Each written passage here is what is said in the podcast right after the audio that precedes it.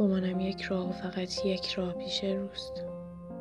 پازل زندگی را که بازی می کنی باید از کشف هر قطعه لذت ببری.